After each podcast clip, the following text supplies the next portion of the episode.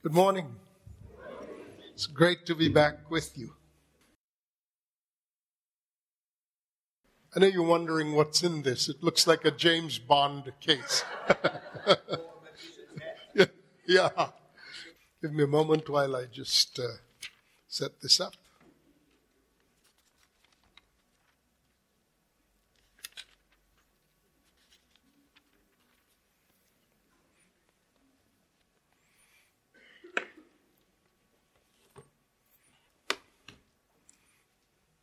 I've been looking into quite a number of Greek terms, so um, I'm not trusting everything to my memory.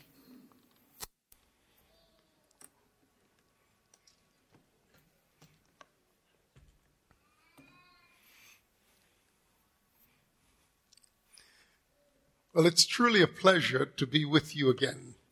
Um, in the meantime, or in the time since I've been here, we've had the privilege, Lucy and I, of welcoming and receiving Peter and Charlotte in our home for several days last year. And I was glad for that for a number of reasons.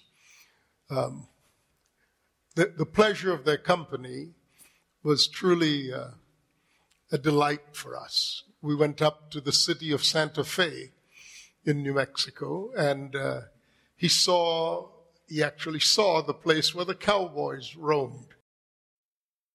Uh, but the other thing, of course, is the fact that whenever you come to someone's home and you're a guest in their home, you get to know them.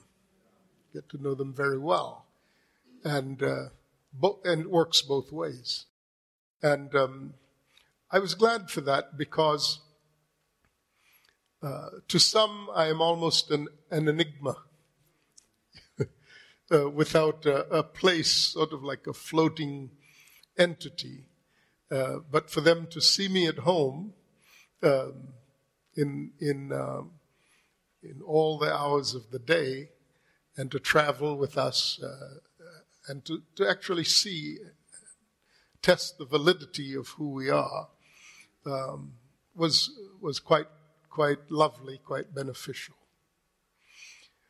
Now, it is true that, uh, that this is a lighthouse.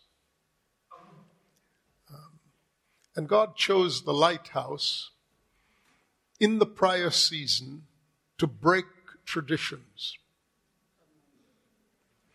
And I have the greatest regard for the Sneemans who have labored before. You broke traditions at no small expense to you personally. And I, I do want to, here at the beginning of this series, to honor you. You were and you have been a lighthouse. Hmm. And it's not any surprise to you that because you've been faithful with that which was given to you, God means to give you more. It's a principle. Now, give, being given more is always a challenge because we, if we're not careful, we identify ourselves by what God did. And there's very good reasons for doing that because we saw the Lord when he was doing those things.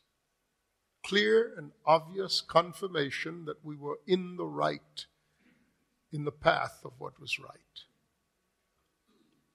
The mistake that any of us will make, and I'm not in any way suggesting either directly or obliquely that the Sneemans made a mistake, uh, but I'm saying that the mistake that all of us can make is to become, to identify God through the ways of things he used to do.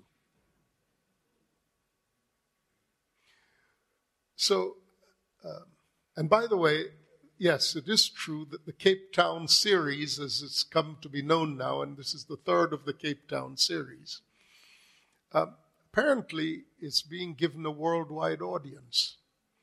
So I'm, uh, the things I'm saying here, I'm saying with complete cognition that it's to an audience beyond this audience here today.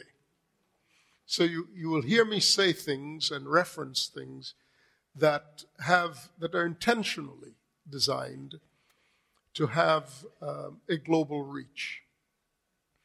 Uh, apparently, the website um, that uh, on which these series are put has been uh, um, well visited, and uh, I run into people all the time, or have people send me letters saying they've downloaded the series, they've studied them, they teach them to groups all over, and so uh, this this is a, a time when these messages, though they are presented locally, I believe they represent what God is saying in the earth today. And a foundation that builds upon what God has done previously, with an eye toward what God is now doing and what God will continue to do. With that in mind, I've, I've prepared in a fashion um, that is somewhat unusual. I, I've always studied the scriptures, but I found myself in the last couple of years, two and a half years since I was here, digging out things, mining. I've been involved in a very serious mining operation. And uh, I want to share with you uh, some of the things that have been revealed. Um, and, and for me personally, in these last couple of years, I've been taken to a very different level of understanding uh, of the things of God, but also it is the nature of God to work the things He has shown you into you. Because the intention of God always is to become incarnate because he created man as the vehicle by which the invisible God would become visible. Therefore, incarnation is an absolutely essential perspective that by which God, God, the Spirit of God, invades the persons of humankind for the express purpose of revealing the character and the nature of God. Now, that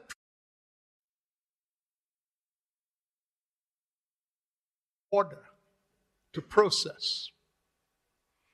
And so, what I want to do at the outset is to lay out um, something of an overarch uh, in this first session, and I will quickly move to certain definitions that uh, I wish to put in place because I will refer to them repeatedly as we look to how are the things of God administrated in the earth.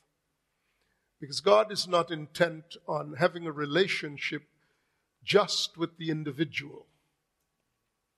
Because the sum total of God's relationship with us is circumscribed in a corporate man known as Christ, a many membered body. He's not referred to in that respect. The focus is not upon the, the human Jesus, but the spirit that Jesus carried in the earth for the purpose of doing the will of God. The body was prepared so that he could do the will of God. That is according to Hebrews.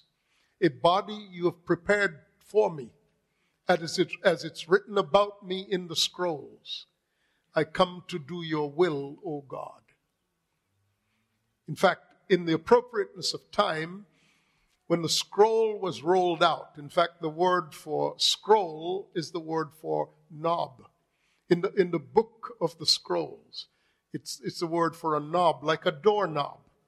So when you turn the doorknob, you would read from, from left to right. So you would turn the doorknob or the knob at the end of the scroll uh, with, with, uh, with the left hand, and it would roll out what had been hidden in the scroll until it came to that part of the scroll that contained the life of Christ to come into the earth. And by the way, and parenthetically, the scroll contains you.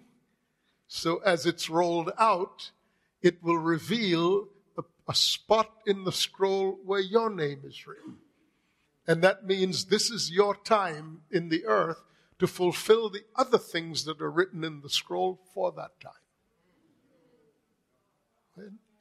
In the knob of the scroll, in the book of the scrolls, it's written about me.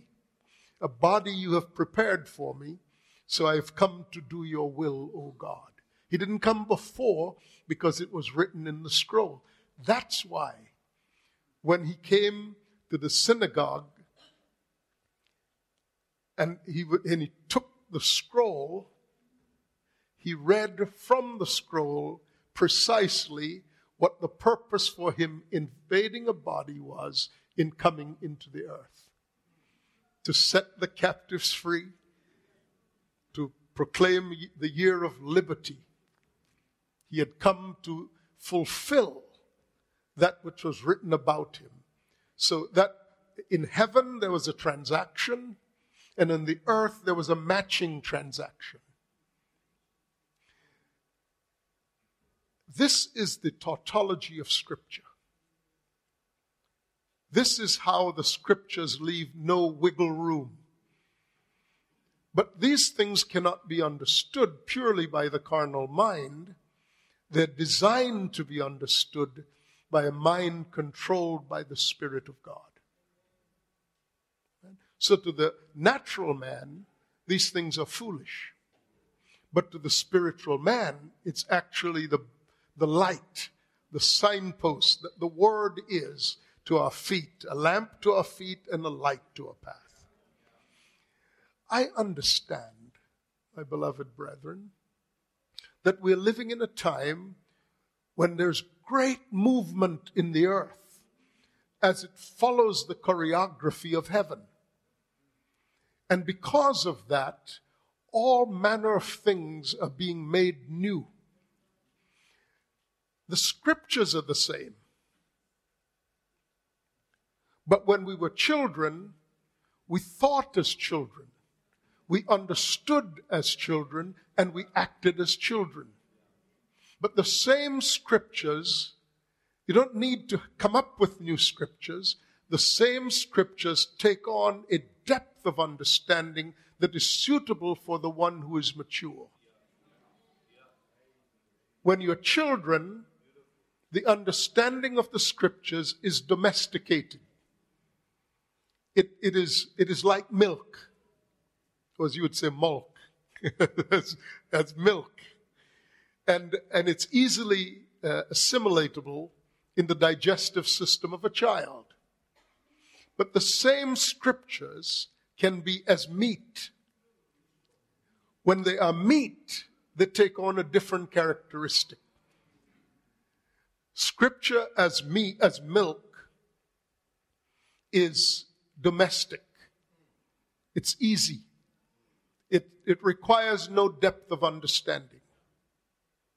Scripture as meat is the revelation of mysteries. It's the revelation of the mysteries.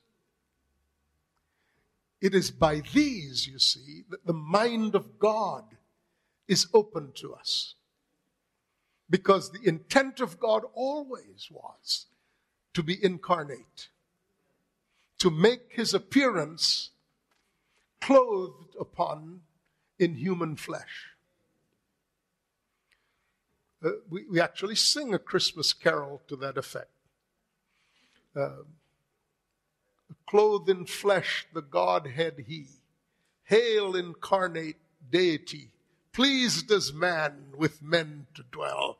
Jesus, our Emmanuel, that's the meaning of the term. God with us, God incarnate, God visible. That's why when he was resurrected from the dead, he said, touch me, handle me. And here he is, the Christ, who desires to be touched and handled, having arisen from the dead as God incarnate, God indestructible, God triumphant, God victorious. He wants to be touched, handled. He wants to not be a mystery and a phantom.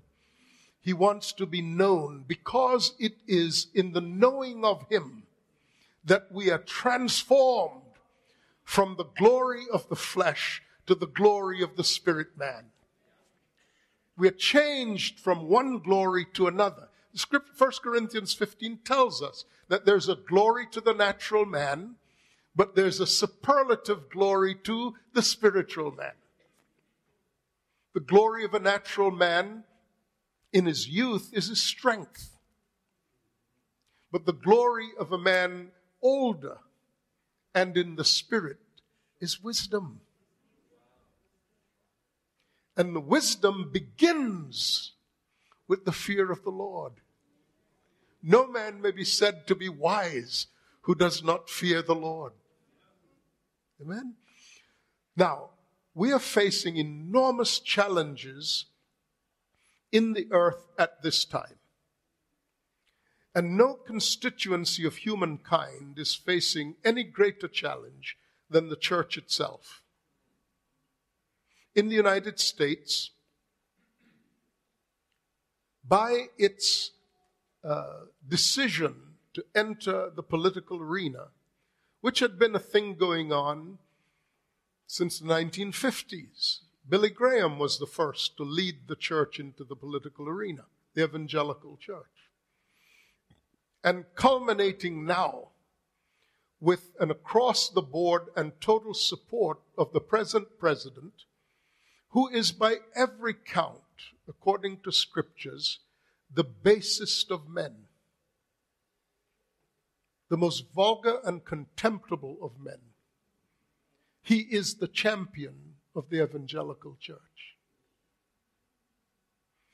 The evangelical church has lost its moral compass and it's lost its message. Now, don't for a moment think that the message of the gospel was the property of the evangelical church because it refused to embrace the Holy Spirit. And it's fallen into an abyss that is created itself by its refusal to embrace the Holy Spirit. Because what was left to was logic and all of the pitfalls of logic, which is to look to the natural world for an understanding of the things of God. And in that sense, it domesticated the scriptures and has become as powerless and as helpless as it has become. So it naturally looks to the political arena for validation and for empowerment. Now, the nation hates the church. The United States hates the evangelical church because it sees it as hypocritical, having, having embraced the politics of a party that seems paralyzed by a man of lawlessness. That ought to tell us something. So the, the evangelical church, like the Roman church, is in a state of full retreat. It's lost its way. It's morally bankrupt and it has no message. Its leaders call the, the President of the United States, they call him Cyrus when he's more like Nebuchadnezzar. And they're bold and proud about it. I mean, this is, none of this is secret. It's on the web. When you interview them, when you see them on television, that's the nonsense that they're putting out. And there will come, there will come a ferocious backlash of the most virulent political sort against the, the evangelical church, just like there's coming to be one against the Roman church. And their leaders will scatter, and the people will be like sheep without shepherds. And God said prophetically, I will take the sheep out of the hands of wicked shepherds, and I'll give them to those who have God's heart. There is an enormous harvest. But harvest is never of newly planted seed. There's nothing to harvest. Harvest is a fully ripened grain. And in the season of the ripening, Jesus said, The harvest truly is plenteous, but the laborers are few. But the preface to that was this Jesus saw the people, and they were harassed and helpless like sheep without shepherds. The shepherds have abandoned the sheep in pursuit of their own ambitions. And in fact, they herd the sheep toward political parties so that they can exercise influence over the politics of a nation. The people are like sheep, sheared to the skin by wicked shepherds. They're harassed and helpless. But the sound of this message of the fatherhood of God and of sonship will rescue lost identities, even by the establishment of fathers to tend the house of God. Because the house of God never was a building, the house of God always was a family. And families are headed by fathers, or families are fatherless, and not families at all. So this message is a clarion call. Brother Slayman, this is the next round. This is the next shining forth of the light. They came here so that they could enter in and possess something else. This was not the end of the journey. Your message was we all belong to the same Father. We are brothers and sons. Now the ordering of the house of God has come. And the people will find their way to the Zion of God and walk in the light and not be in the darkness, not be deceived and plundered. No longer children tossed to and fro by every wind of doctrine and the cunning and craftiness of men in their deceitful schemings. The people have an ear to hear. The people have a heart to know. Is there no balm in Gilead? Are there no physicians there? Why then are not the wounds of my people healed? This is the message of the healing. There is a, there's a, the throne of God. From the throne of God, there flows a river of life. And on both sides of the river are trees who bring forth their fruit in their season, and the trees are for the healing of the nations. Listen, there will be a time when that reality fully comes to the earth. But until it does, the type and shadow of it is now come. Because wherever we sit in the authority of Christ, there is the throne of God. For we are seated in the heavenly realms in Christ Jesus. Now that the word heavenly realms has multiple applications because there are multiple concepts associated with the heavenlies. One is heaven itself. Another is the realm of the demonic. Another is the physical heavens over the earth. But yet another is seated in the eternal authority of the living God. That's the heavenlies. How else would we be seated in heavenly realms in Christ Jesus now while we, our seats are in these seats? No, it's a position of authority. It's the authority of his throne. It's the authority of his sovereignty. And when you, when you're seated on the throne of God, because your authority is legitimate, you're seated with him. Therefore, your authority is legitimate because he has all authority in heaven and on earth. So if you're seated in the earth in his authority, you are seated with him in the heavenly realms. So heavenlies there doesn't mean the realm of, of that we commonly think of as heaven itself, but rather something beyond the heavens. Did not Jesus ascend to the highest of the heavens? Did he not ascend to fill beyond the heavens? That's a reference to the eternal. You're seated in the eternal, which means, and the word seat, the word cathedra, from which we get the word cathedral, cathedra. It's a seat of authority. When you occupy a seat of authority, the authority itself is the question.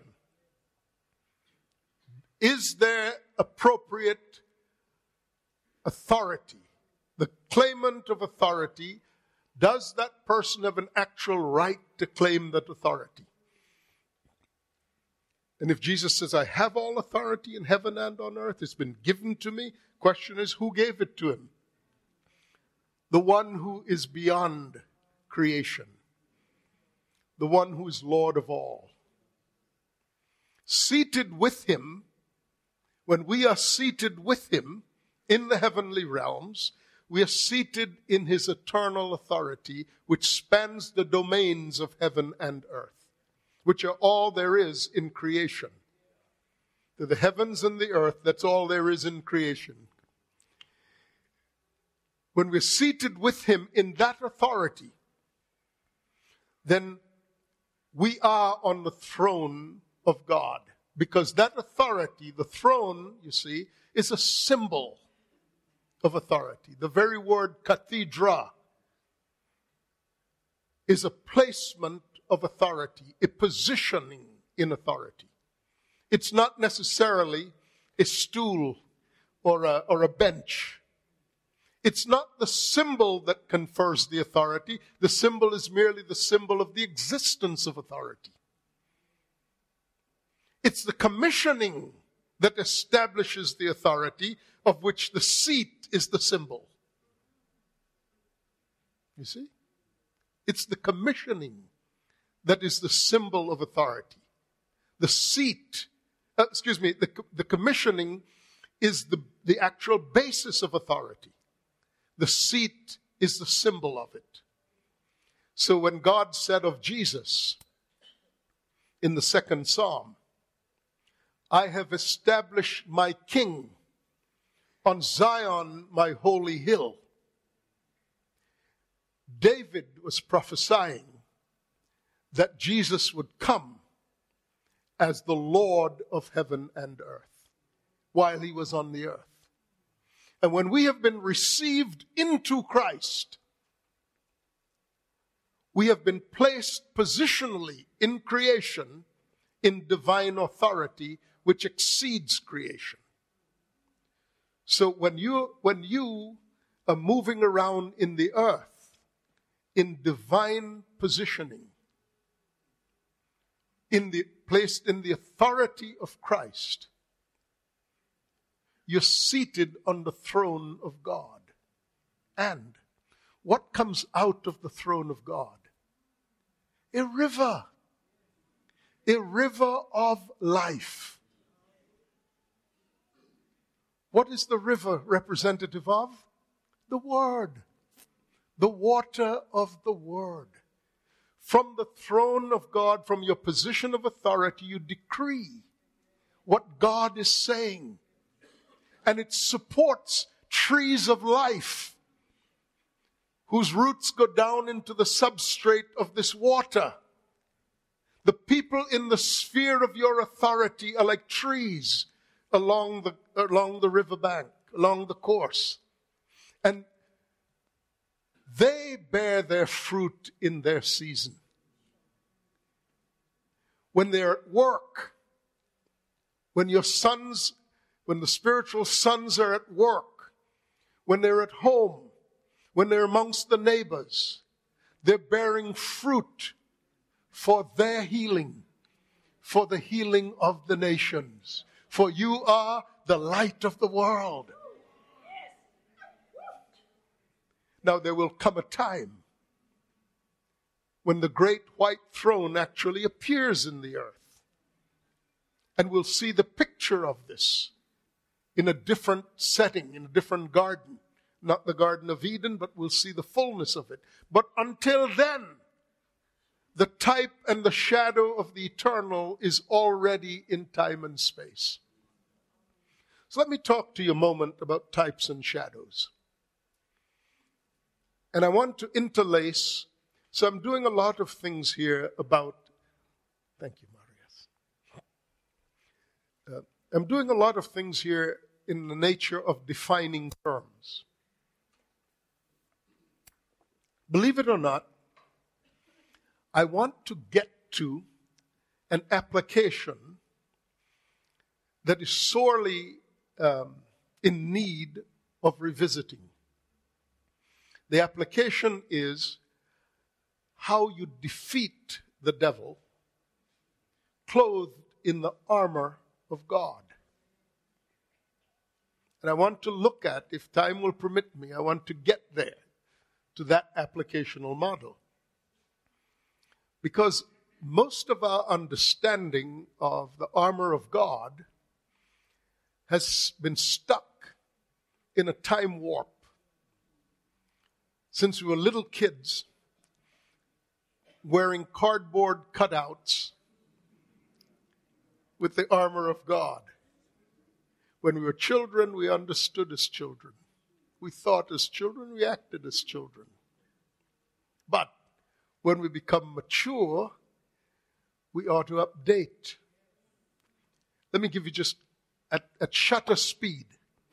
Let me open and close the aperture because I hope to get to, to show you something of the armor of God and why these definitions and then the overarch in which these definitions, uh, that these definitions help us to apprehend overarch such as the authority of Christ. Um, how that, in fact, puts you back on track.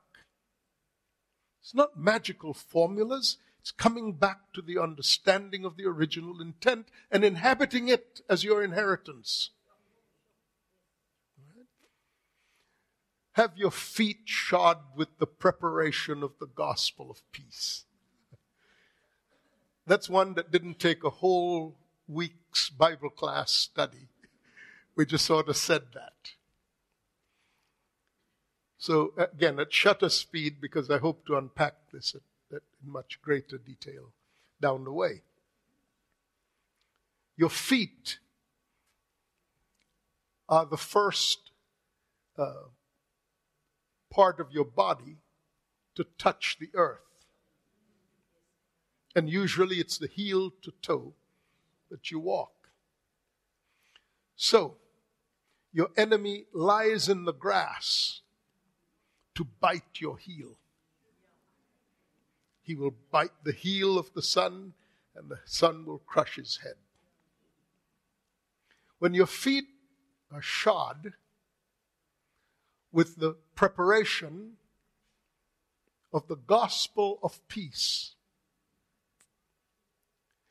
they become the weapon. Lamed, Wa, and Mem means to destroy the authority that establishes disorder. So the Prince of Peace is armed with the authority to destroy that which establishes disorder. You were destined, you were destined to have your enemy under your feet. So your foot, the gospel of peace, is not a gospel of compromise. It is not a gospel of accommodation. It is a gospel of triumph and conquest. To destroy the authority that establishes disorder. For this reason, the Son of God was revealed to destroy the works of the devil. And your feet are designed to display the sovereignty of the authority that you represent over all that opposes your king and his kingdom.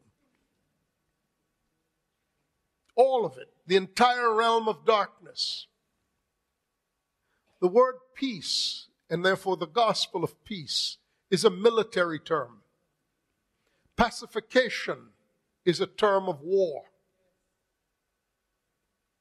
To pacify an enemy is not to give him everything he wants so he'll leave you alone.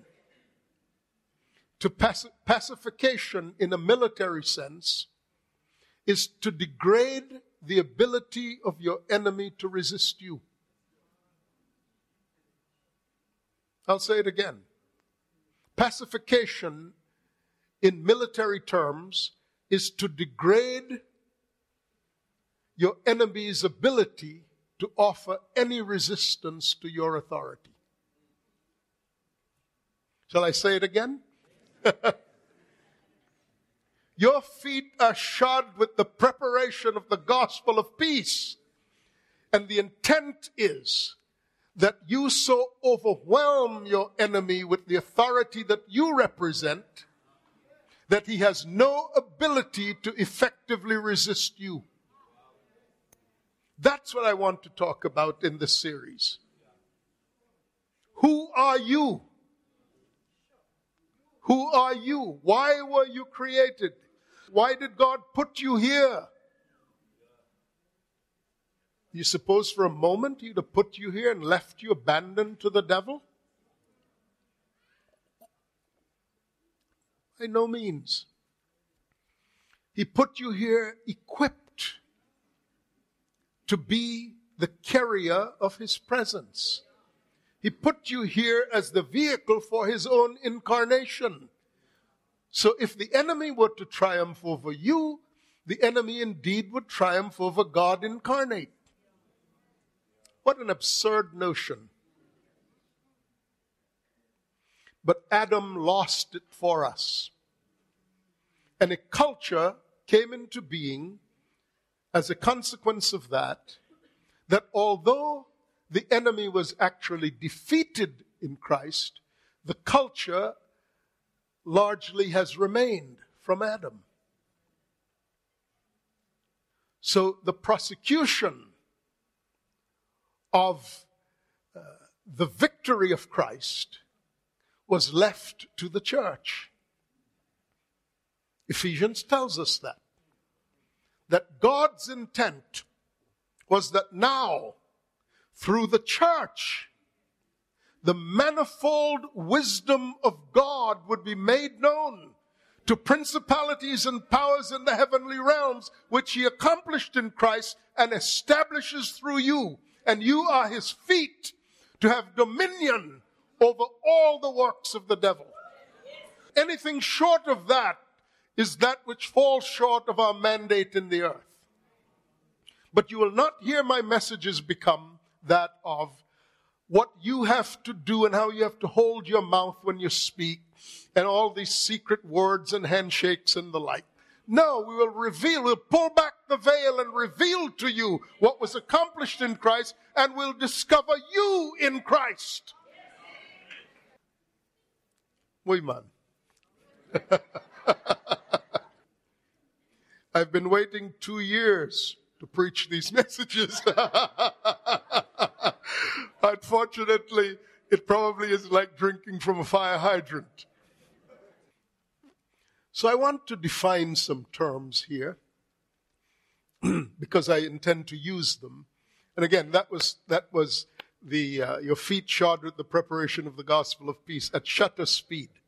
It's just a, a snap. That's where I want to get. I want to be able to show you how the book of Ephesians essentially culminates with a discussion of the effective workings of the mighty power of the Lord Jesus Christ to not only overthrow the enemy in your life personally, but to dismantle every conceit and every construct that the enemy has developed by which to entrap humans in, in, in, in, the, in the minds of their souls. And I hope even that to get beyond that and talk about actually evicting the enemy from places that he is occupied in our thinking. Again, in these last two years, I've been awakening early in the mornings and digging out, going to, I feel like, um, like the, the dwarfs with the Snow White. Off to work we go in the mines. I feel like I've been, I've been going down with a pick and shovel and mining in the scriptures.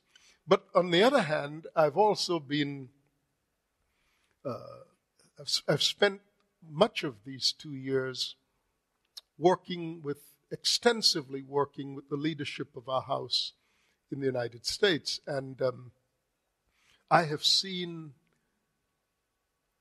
been at least 150 just miraculous transformations of people's lives where people struggled. They felt like they were under this low ceiling and could not break through. Uh, these weren't people who were, who were not going on in the Lord, they were going to go on. I've decided to follow Jesus, no turning back. But they were hitting a ceiling, and things were routinely overthrowing them. They felt just stymied beyond a certain point.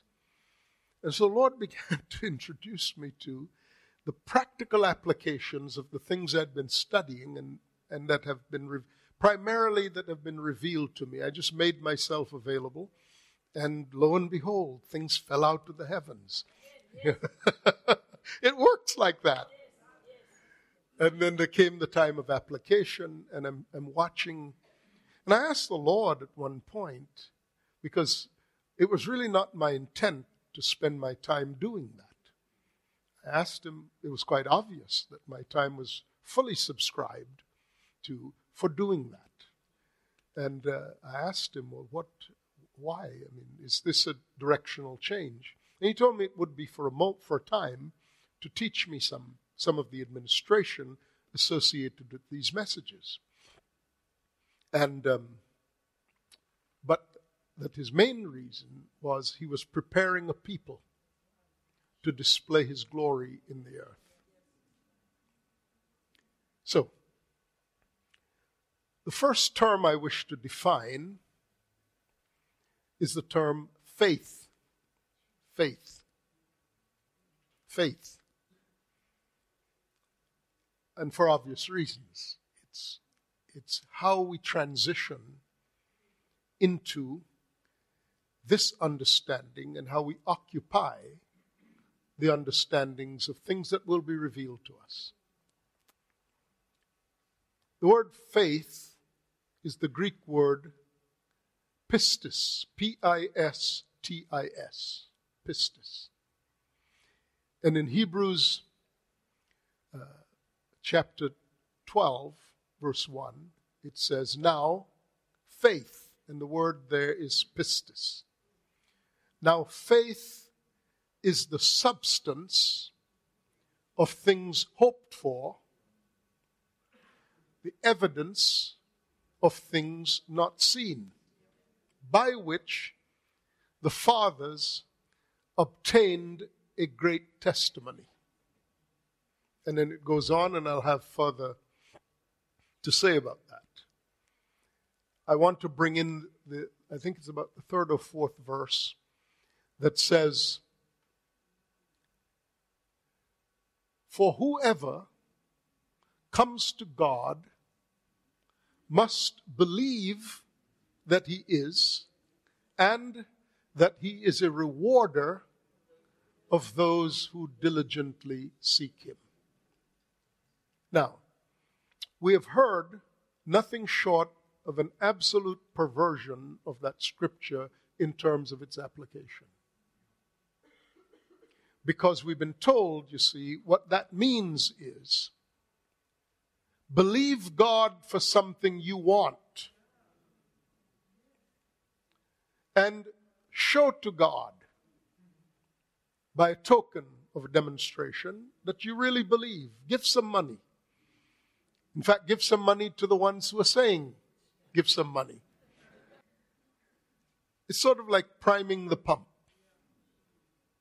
And God will give you back in kind, but in abundance, more than what you sowed. Listen, these are nothing short of wicked perversions. And the only ones who have benefited from these gospels are their propagators. The rest of the people have not benefited from these things. Because you, as the sons of God, God will give you bread if you need bread. He says, even evil fathers do that. You, being evil, know how to give good gifts to your children. What about me? So God supplies what his children need. He doesn't give you a stone if you ask for bread, he doesn't give you a serpent if you ask for fish. Evil fathers wouldn't do that. To make the children beg for their bread is unconscionable. And that entire structure is falling down and rapidly. But in the place, you see, God is bringing back the clean, whole, accurate understanding of what these things mean. Because faith has been limited to that application. When the purpose of faith is actually that you might enter into God's rest. You know why you say yes? Sure. You know why? Because you've always known that was the right thing. But don't take my word for it. I mean, that's just your initial threshold reaction. And I'm saying with you, Amen. Even if you don't know what the reality is, you know it wasn't the other. And now that you heard this without any proof, which I'm about to lay out to you so thoroughly that you will never again believe this wicked doctrine. Because in the place of what is real, you'll have no need for that. So, the word faith is the Greek term pistis, P I S T I S, pistis. And it means an unshakable belief in a thing. An unshakable belief in a thing. Now, an unshakable belief in a thing, this was not, this word pistis or faith was not a religious word. It was an ordinary Greek word. They used the word faith before the BCE, before the Christian era. They use it for ordinary things. For example, people had faith in their citizenship because their citizenship involved a belief in a God.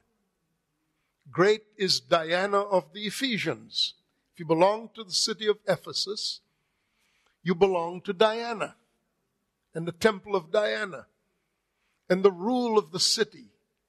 So where we get the word for citizenship, we get the word, uh, or from that from the word polis, P O L I S, we get the word citizenship. It's where we also get the word politics, population, policy. Right? It was, there was no such concept as uh, individual rights. You were part of a package deal because your support, your identity, your well being were tied up in your citizenship. And it was a corporate thing. I'll, expand on that later. So to have faith in your city was a common thing. In fact, it was a practical, practiced thing. So, faith then has to have a belief structure to it. Well, what is the belief structure that underpins our application of faith?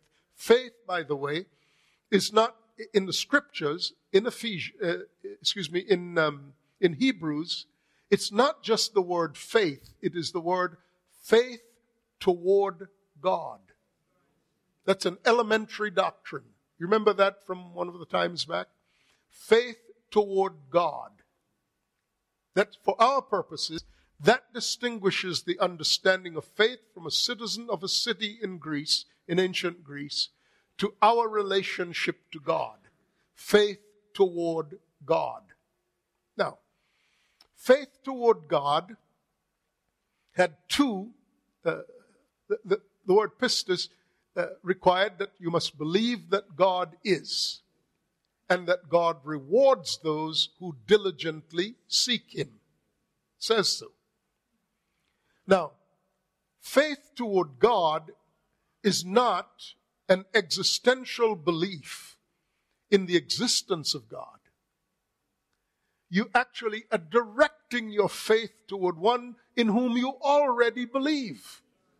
Faith toward God. So, what then is your understanding of faith, your faith toward God? What are you hoping for to achieve, to have, to foundationally lay hold of in regards to God? That it is that He is your Father.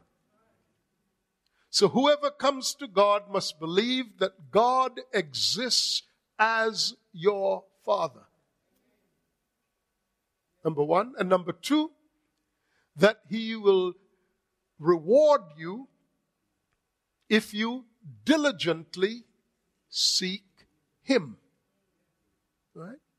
Now, if you are to be rewarded, if your search is to be rewarded, when do you have the reward of your search? When you find the thing you've been searching for, right? I mean, you may find other stuff, and that's just to the good. If you're looking for gold and you find diamonds, nobody's going to argue that that was a, a good outcome. But until you find gold, you haven't found what you were looking for. So the reward is a one to one correlation to what you're seeking. If you diligently seek Him, when do you have your reward? When you find Him. He says, For you will find me when you will search for me with all your heart. You know the scriptures. So the two bases of pistis, the two bases of faith are number one, coming to God as your Father, and number two, the certainty, the certainty that your search will be rewarded by Him showing up in such a way that you know it's Him. All right? So that's pistis, underpinned by those two principles. Because faith is, pistis is a belief in the existence of a thing, and in fact, it's related to, it's, this concept is related to a word uh, that I'll, I'll unpack a little bit further here uh, the word epistemology which, as you're probably familiar with that in a scientific context. An epistemology is the basis of proof of your assertions. So we might say we're, we're exploring the epistemology of faith, which is, by the way, a contradiction in terms, in as much as we think of faith as not being scientific. But if we use the term strictly, epistemology, we're looking for that on which we may stand both in belief and practice. Right?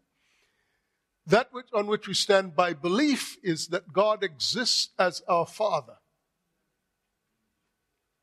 And when we pursue Him as our Father, we'll discover His fatherly nature. That's our foundation of belief. Now, it says then, faith, faith is the substance of things hoped for. Now, the word substance is the Greek term hupo, H U P O, hupostasis, S T A S I S. Hupostasis is a compound word. Hupo means under. And stasis is a state or a posture. So hupostasis, hupostasis is substance. Under, the way you stand under. Sub means under. Stance is posture. That's the Greek word. It's not a reference to material things. It's a reference to a posture that you adopt based upon the principle on which you stand. Shall I say it again? Hupo means what? Stasis means what? Stance or posture. That sub substance. It's the way you stand under. It's the way you posture yourself under the belief that God exists as your Father. And when you search for Him with all your heart, you'll find Him. Now, hypostasis is related to a term called tithemi. T I T H E M I. Tithemi. Now, that word frequently occurs in the scriptures. Tithemi. Tithemi defines the way you are postured. Tithemi describes your posture. Now, your posture, even though it says stance, your posture is one of lying prostrate. Tithemi means to lie prostrate, to lie down as if you are dead, to lie down in total vulnerability. And might I say, this is the posture of rest. This is the posture of rest. This is how you enter his rest you lie down as if you are dead. You lie down as if you are asleep. Not tossing and turning in your sleep, but as if you have come to rest. Come to rest in what? Yes, absolutely. This is your epistemology and it manifests itself in a total relaxation because you so believe it. You stand, as it were, except you're lying down in this posture.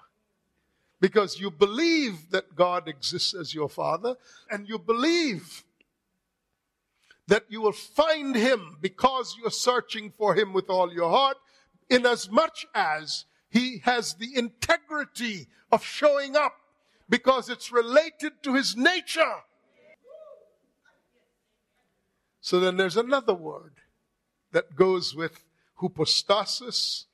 Well, another word that goes with pistis, hypostasis, and tithemi. It's another word, and this word is histemi. Histemi. H I S T E M I.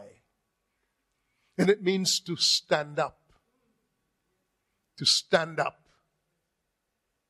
We get the pharmaceutical word histamine from the word histemi. When the body is in an environment of allergens because it's debilitated, um, it's weak, it's offering no resistance, it is vulnerable. And when it's attacked by allergens, it secretes water, fluid, to cushion the vital organs. And pharmacy, pharmacists have figured out ways to limit the production of water so that the airways and the other organs are, uh, affected parts are not blocked entirely, but they're protected. These are called, these drugs are called antihistamines. To limit the production so you still can function, but be protected. So here's the story. When you have this unshakable belief that God exists as your Father and that you're sure to find Him when you seek Him, and you lie down, you come to rest in that reality, you're totally vulnerable to your enemy. But that's when God stands up in your circumstance. Sure.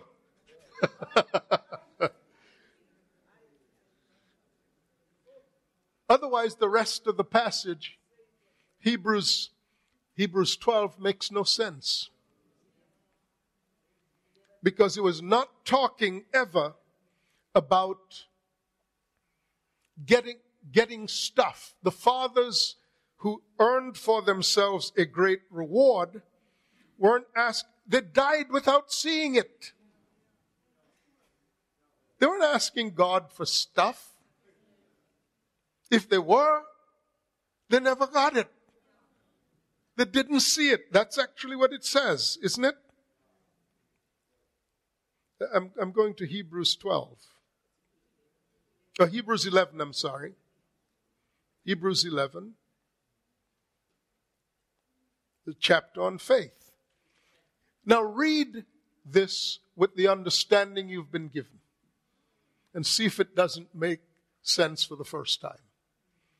Now, faith is the substance of things hoped for, the evidence of things not seen. For by it the elders obtained a good testimony. By faith the elders obtained a good testimony. By faith we understand that the worlds were framed by the word of God. We weren't there to see it. We believe in God so that the things which are seen were not made of things which are visible. This is your access into the mind of God. This is your access into that realm, where you live in this realm from that realm. By faith, Abel offered a more excellent sacrifice than Cain, through which he obtained witness that he was righteous. God testifying of his gifts, and though and through it, he being dead still speaks. How does any of this relate to believing God for new stuff? It doesn't. It's an absolute disconnect. Contextually, that understanding is simply bogus. When you put back this understanding into it, all the lights come on. Because God will never leave your soul in hell nor allow the Holy One to see corruption. He'll stand up even in death and raise you from the dead as the quintessential representation of the doctrine of faith. Jesus committed himself to God. Nevertheless, not my will, but thine be done. And with that, he, he went to the cross. He was not frantic on the cross, he was administrating the kingdom, forgiving people their sins, and allowing people to join him in paradise and, and the like. He wasn't panicked. The only time he panicked was when he, when he thought God had, when his humanity pushed through. And then he bowed his head and gave up the ghost. By faith, Enoch was taken away so that he did not see death and was not found because God had taken him. For before he was taken, he had this testimony Abel offered to God a more excellent sacrifice than Cain, through which he obtained witness that he was righteous God testifying of his gifts, and through it, he being dead still speaks. Isn't that the faith that overcomes death? We used to sing about things like that. Faith is the victory we know that overcomes the world. This is it. And so on. I encourage you to read the rest of, of that chapter. It is by faith, you see, that we enter God's rest. Now, here I want to here I want to talk just a little bit about um, an antithesis to enter in to entering into God's rest. What happens when we don't choose to enter God's rest? A fact that is only uh, possible through faith. So, God spoke of Israel wandering in the wilderness. And he said that they fell in the wilderness because of two things unbelief and disobedience. But the word is the same. It's the word apatheia. Apatheia. It's where we get the English word apathy. And it works out this way that after 40 years, every day, seeing the goodness of God, multiple times and in multiple ways each day. They saw him in the form of a pillar of cloud that air conditioned the desert for them and shielded them from the searing heat of the desert. At night, the bitter cold was turned away by a pillar of fire that warmed them. God air conditioned and heated the desert for them for 40 years. I was in that area some years ago and you need air conditioning in the desert, and you need, you need heat in the desert. And every morning, for six mornings out of seven, they got up and food was on the ground. He even brought the word out of Christ to them, water out of a rock, saying. That went by very quickly. He brought the word through Christ to them in the wilderness in the form of water out of the rock. And they still didn't believe. Now, their disbelief, their unbelief, was not a sudden thing. Their unbelief was characterized by apathy. Tomorrow, tomorrow, and tomorrow. I'll get around to it. Yeah, yeah, I know. But don't bother me today. I've got other things. That's why the scriptures say, today. That's the only context in which it makes sense. today if you will hear his voice. Do not be apathetic. Enter in, possess it today while it is called today. Because if put it off and put it off and put it off, eventually God will conclude that you are rebellious. You cannot be trusted. Apathy runs its course with God. He is merciful, but there comes a time when He is not any longer patient because of the repetitive behavior of consistently rejecting the manner in which he appears day by day and night by night. That is why Jesus awoke and went to meet with the Father morning by morning. For morning by morning you awakeneth my spirit. So today, if you hear his voice, do not harden your heart. Enter in while it's called today. Revelation, revelation comes at the dawn of a day. As I was flying from Houston or from Dallas to Dubai a few days ago,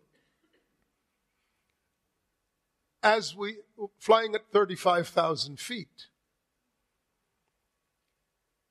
you could see the sun coming up over the horizon from 35,000 feet, while the land below us was still in darkness. Because my elevation was a prophetic symbol that I was already in a new day. And I could see the new day while the people below me were still in darkness. So when you are in an elevated position, when God lifts you up, when God tells you, come up here and sit with me, and I'm showing you what I'm doing in this day. Today, if you hear his voice, do not harden your hearts. God will judge it eventually. By the repetitive behavior, God will conclude that you're apathetic. And he'll attribute to you both unbelief and disobedience. Pistis, faith. Massive thing. And guys have trivialized it in the hope of some tawdry gain. When this is the doorway by which we enter into God's rest. You know, the reason that some of these treasures have not been opened before is because God waited, as he did in the days of Noah, till a man stood up and say and said, Let thy will be done. And that man today is Christ. Christ in you will call you up to the mountain of the Lord in the day of the Lord while it is called today. Oh, my beloved brethren, today, if you hear these things, you may, you may not know how to unpack them. That will come. But today, say yes. Today, if you hear his voice, do not harden your